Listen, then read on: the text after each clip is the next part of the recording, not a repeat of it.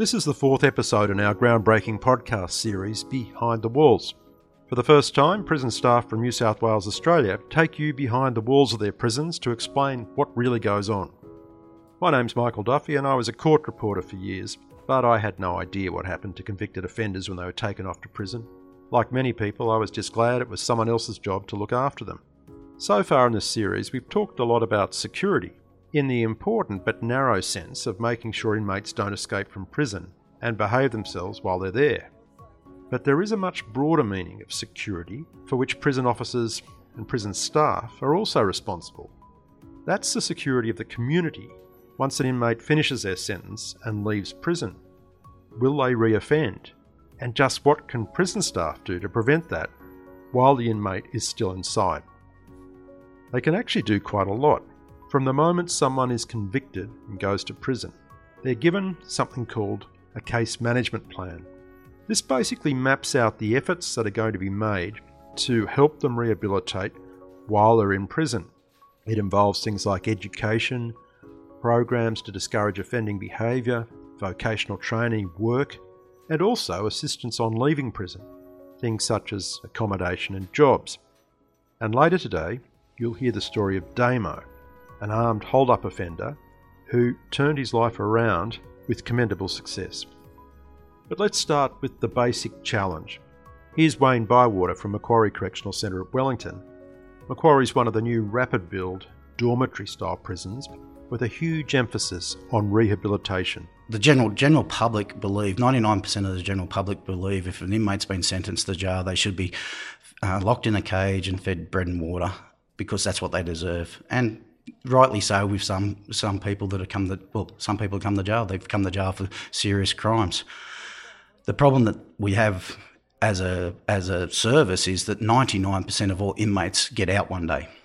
And I'd like to think that the product that we're putting out the gate is better than what came in to the gate. We treat people how you want to be treated. And we're found with that with those rules in place that to put it down to basic, you treat basics. If you treat someone like an animal, they'll act like an animal. Rehabilitation is a massive effort. It's carried out by staff most of us never hear of because they're not correctional officers. These are the services and programs officers known as SAPOs.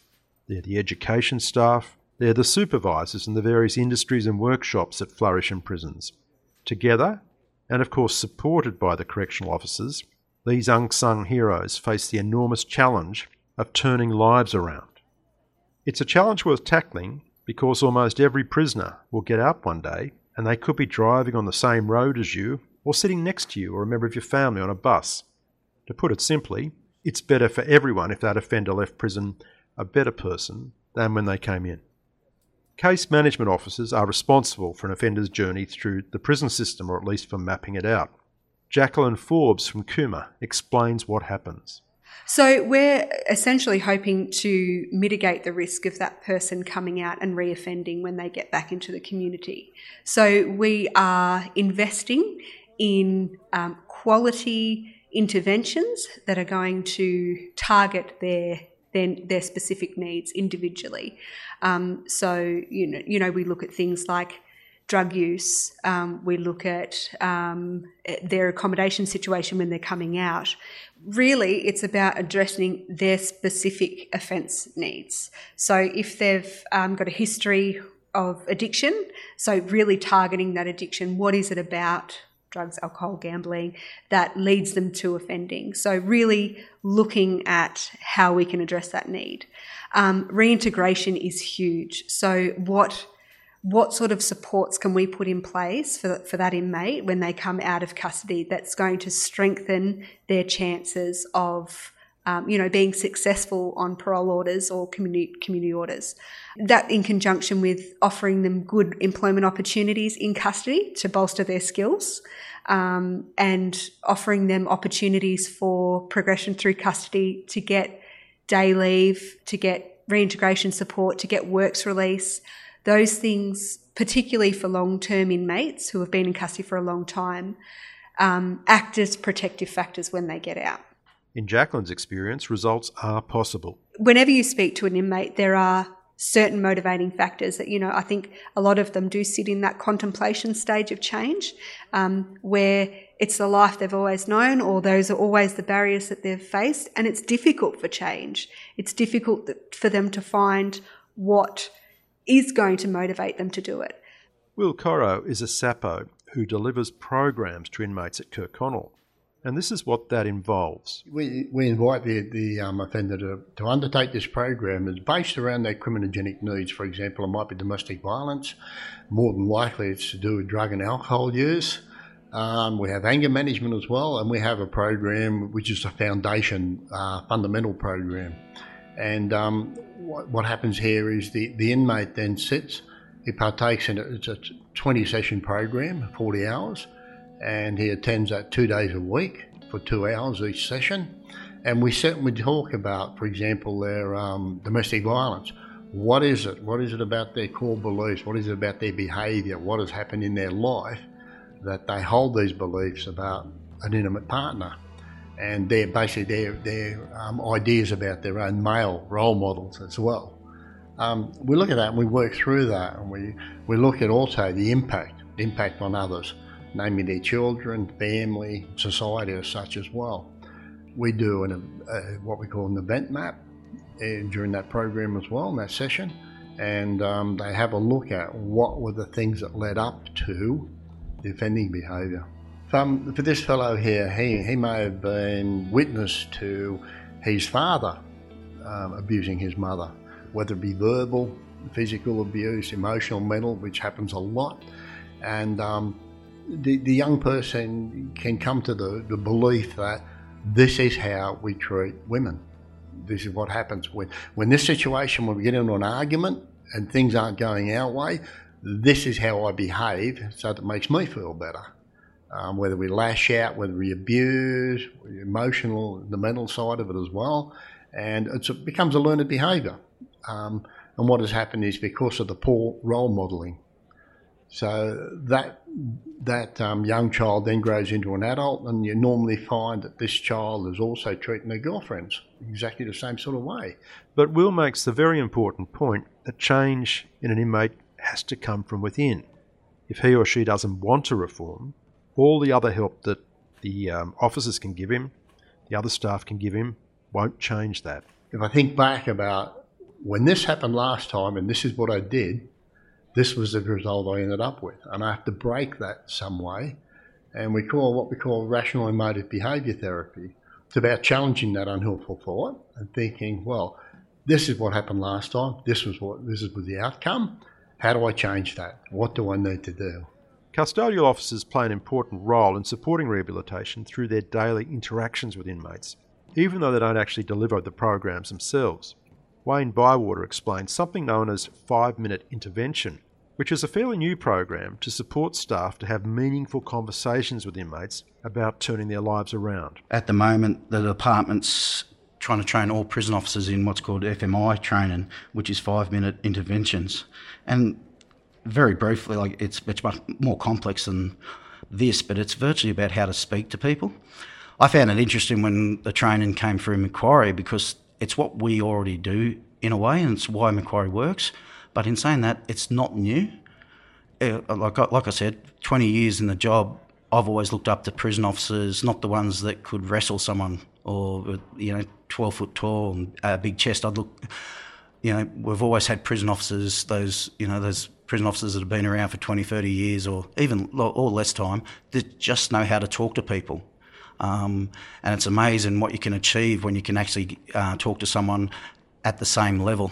India McMillan is a case manager at Macquarie and speaks about some of the challenges of that role for the SAPOs who actually deliver the programs. I think they see us as someone that they can open up and talk to and to support, which is part of case management. You know, we are there to support them and learn about their strengths. So clearly they're here um, for things that they haven't done right to the community, um, but we look at what their strengths are. So we have a lot of people that, you know, um, they've got a lot of childhood trauma, which makes them quite resilient, and they're survivors of their lifestyle and their childhood and things like that.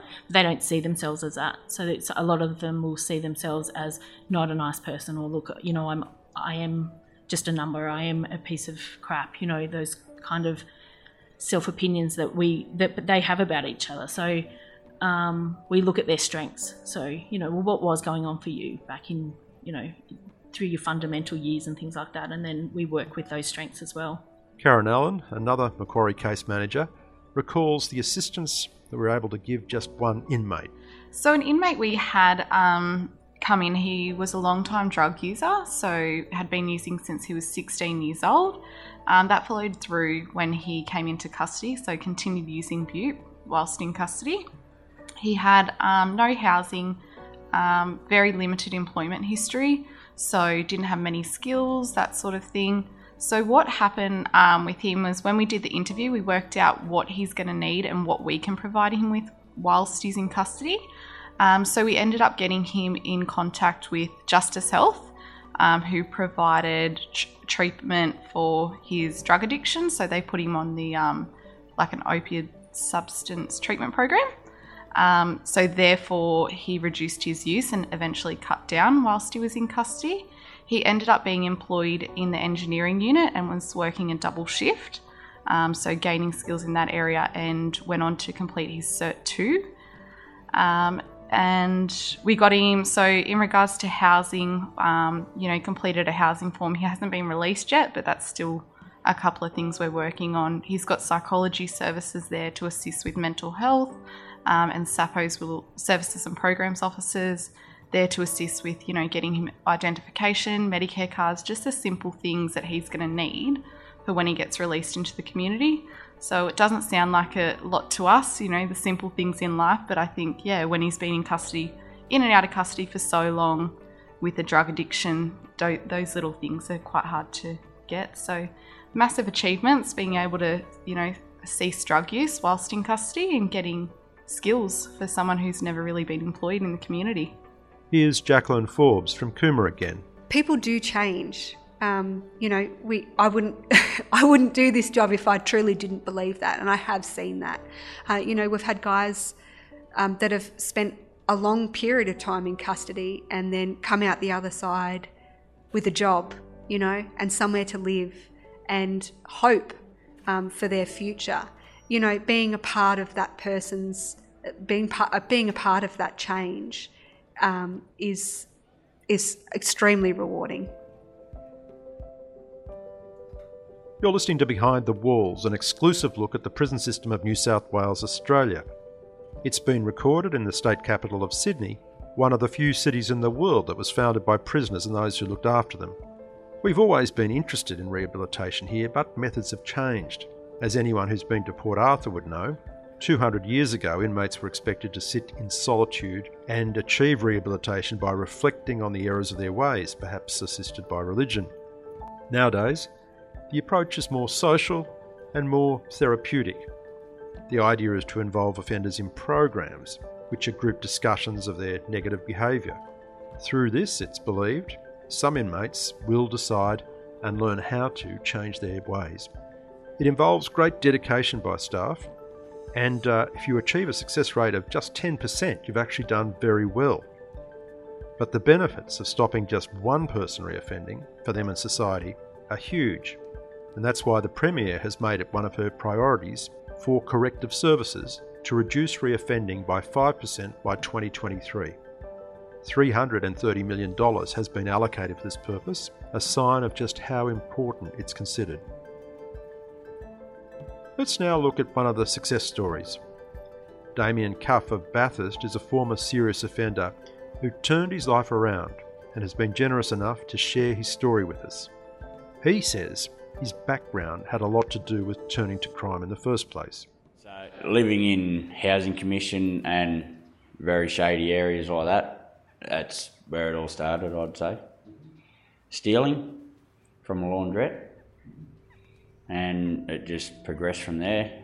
Taking drugs and drinking alcohol and just no regard for anyone else but myself.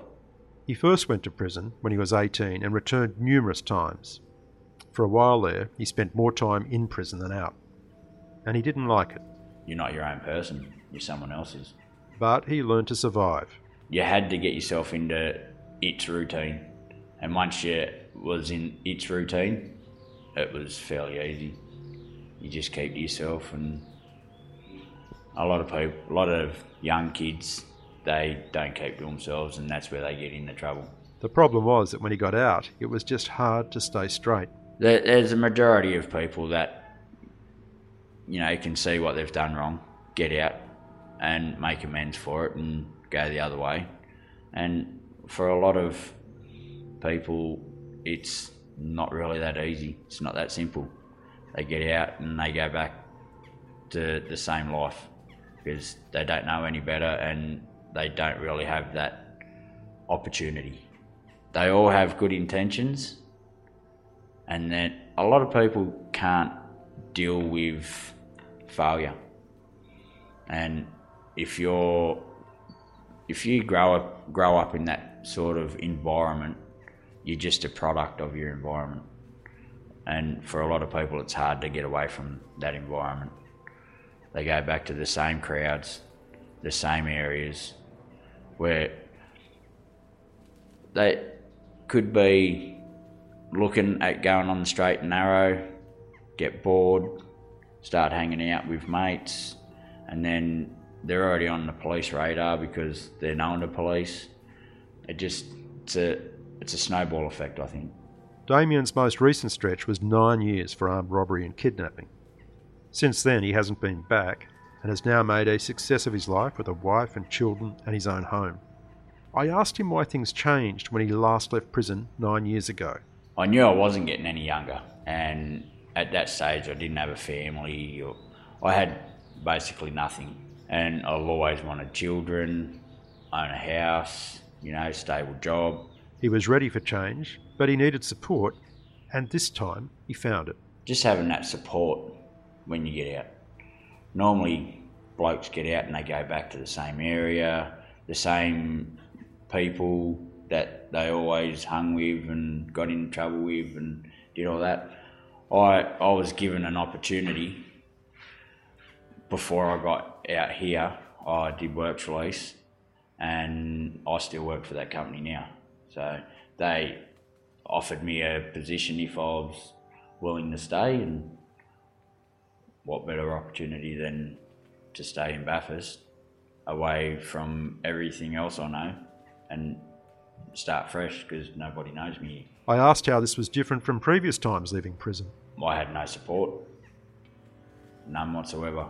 I generally got out and I was homeless when I got out, get out with a dole check, and that's it. And yeah, having having no work, nowhere to live, and anything like that, you, you're pretty much relying on other people. So that's people that you hung out with and got in trouble with, used drugs with, did all that sort of stuff. Uh, this time, just I had the the people that I work for, um, they actually my boss got accommodation for me, put furniture in it and cutlery and all that sort of stuff, and everything else was left to me. So it was up to me to turn up to work and do all that, sort of stuff, and yeah. Once he'd left prison, Damien came into contact with then Bathurst prisoner governor Mark Kennedy, and the two became friends. Damien explains how this came about.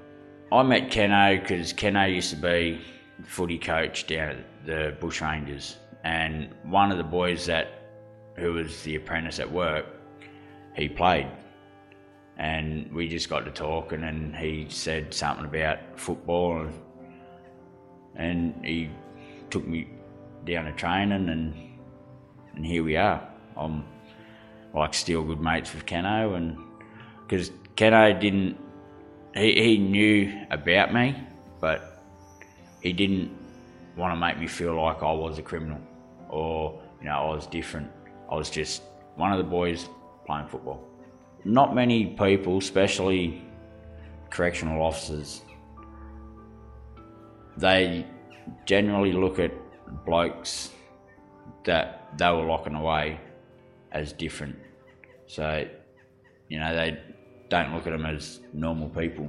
Some, not all, but there are a good handful that will treat you differently in the street if they know that you're you were in green and they were in blue. Mark Kennedy, on his part, was glad to help. He came to play in my football side. He's um, and I coached him for a number of years now. And I went to Damien's wedding and did a um, a speech at his wedding and uh, did a reading. And uh, you know, I consider him a friend now. He's I've known him, him and his wife for the last um, five years. Uh, he's done really well for himself. As we just heard, Mark attended Damien's wedding. I, I had two officers come to my wedding, and both them officers, um, Scotty and Keno, um, they were both the only ones to do readings at my wedding. it was kind of bizarre. I had a handful of people that I grew up with there, and they knew that they were officers, but there was no dramas, and I was more than happy to have them both at my wedding. I asked Mark Kennedy why he thought Damien had succeeded in changing his life when so many other offenders can't do this. Um, he's quite focused too. Like he know he he did quite a long time in jail, and uh, he's quite focused to stay out, which is good. But uh, every now and then we sit down and have a have a chat, and I I believe I. Uh, I need to be a positive role model for him and a bit of a mentor, I think, and I think he'd say the same. Um, he's really focused on making sure that uh, he provides for his family and does the right thing, and I think that's what we all want, really. Damien has turned his life around, a very admirable achievement.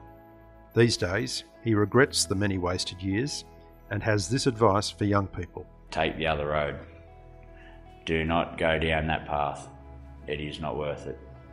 You miss so much of your life, your loved ones, everything like that. It's not worth it. Like Damien, Mark has seen how growing older encourages many inmates to reflect upon their lives. I think it comes with age.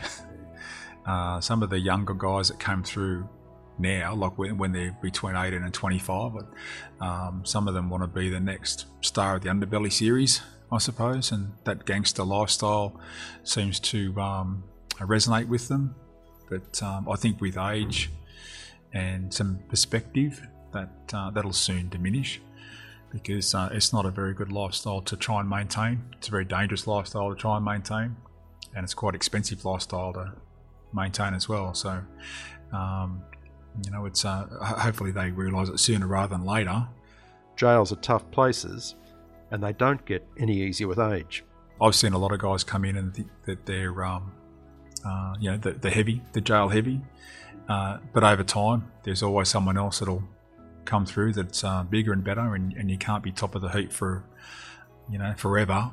Um, and um, yeah, look, it's it, it, gets tiring. And I've seen some of the guys come through and say it's just not worth it anymore. It's getting too old for jail. Leaving Damien's story now, it's a fact that many other prison officers have been able to influence and support offenders to change their lives.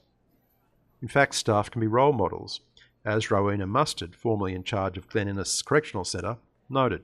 I, I, I say to the staff, we are their role models. A lot of them haven't had role models in, in um, their younger days. And so by looking at how, how we react to a situation um, is going to help them react. Here's Charles Heath, also from Glen Innes, on the value of helping even just a few people change. I believe we make a difference. I believe by coming here to you know to do my work, I interact with inmates, and if just one or two of them go out there and change their habits, their uh, criminal habits, and they actually become a, a respectful person, useful member of society, then I think I've done my job, and I'm very happy about it. It's a sentiment shared by Jacqueline Forbes at Cooma. It's a very interesting workplace. It's very diverse the things you see are not what you normally would see in a, in a particular workplace. Um, but it is, you know, we are an organisation that is thoroughly invested in changing. That's the end of our fourth episode. I'd like to thank the officers who participated and hope you've learned something about what really goes on behind the walls. My thanks to Ben Cork for production and Jody Minus for advice. Look out for our next episode Behind the Walls Staff and Inmates. It's a wonderful job. I can't speak more highly of it. I, I love the work that I do. It's very rewarding. At times it's tough. Um, at times it's mentally exhausting, but I do it because I love it.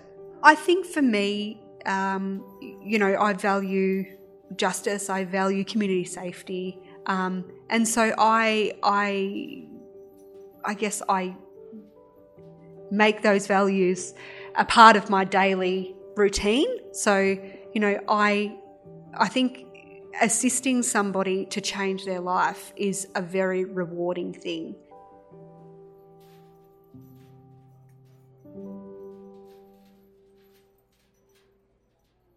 Behind the Walls. Is a production of Corrective Services New South Wales. In the New South Wales. Department of Communities. And Justice